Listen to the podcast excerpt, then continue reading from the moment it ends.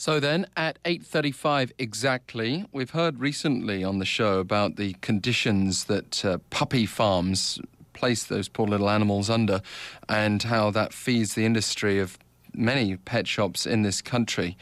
Uh, now, a different angle, different side of the same sword, if you like, as abandoned animals have uh, increasingly become a problem in this country too. And if you are looking to get a pet, why not indeed look at adoption rather than feeding the problem directly with the pet stores? Well, that's the subject of our daily voice.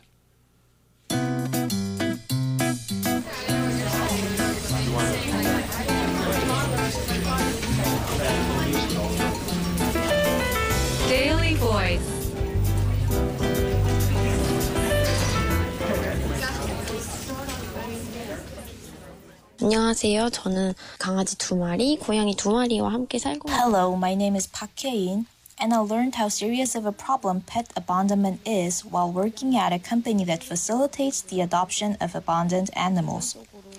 I think because most Koreans get their pets from pet shops, people tend to treat them like objects. This is different from other countries where there aren't a lot of pet shops.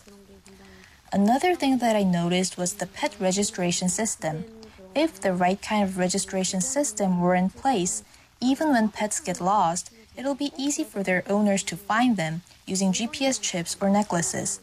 Compared to other parts of the world like Europe, where 99% of the countries have implemented the system, it's still not being carried out properly here in Korea. I have two cats now, both of which I have adopted. And this all began when my dad saved an abandoned kitten with an injured leg from the street. In Korea, the lifespan of a stray cat is known to be about two to three years, but people's negative perception of stray cat is putting them in danger. Some end up in roadkill and others die from hunger. If you are interested and feel ready to have a pet, please check out a nearby protection center for abandoned animals and take part in saving lives by adopting the animals instead of purchasing them. These animals will get euthanized if they are not adopted. Yeah, it's an interesting comparison with other countries where the whole breeder system and getting in touch with breeders directly when you're seeking a pet uh, is maybe more common.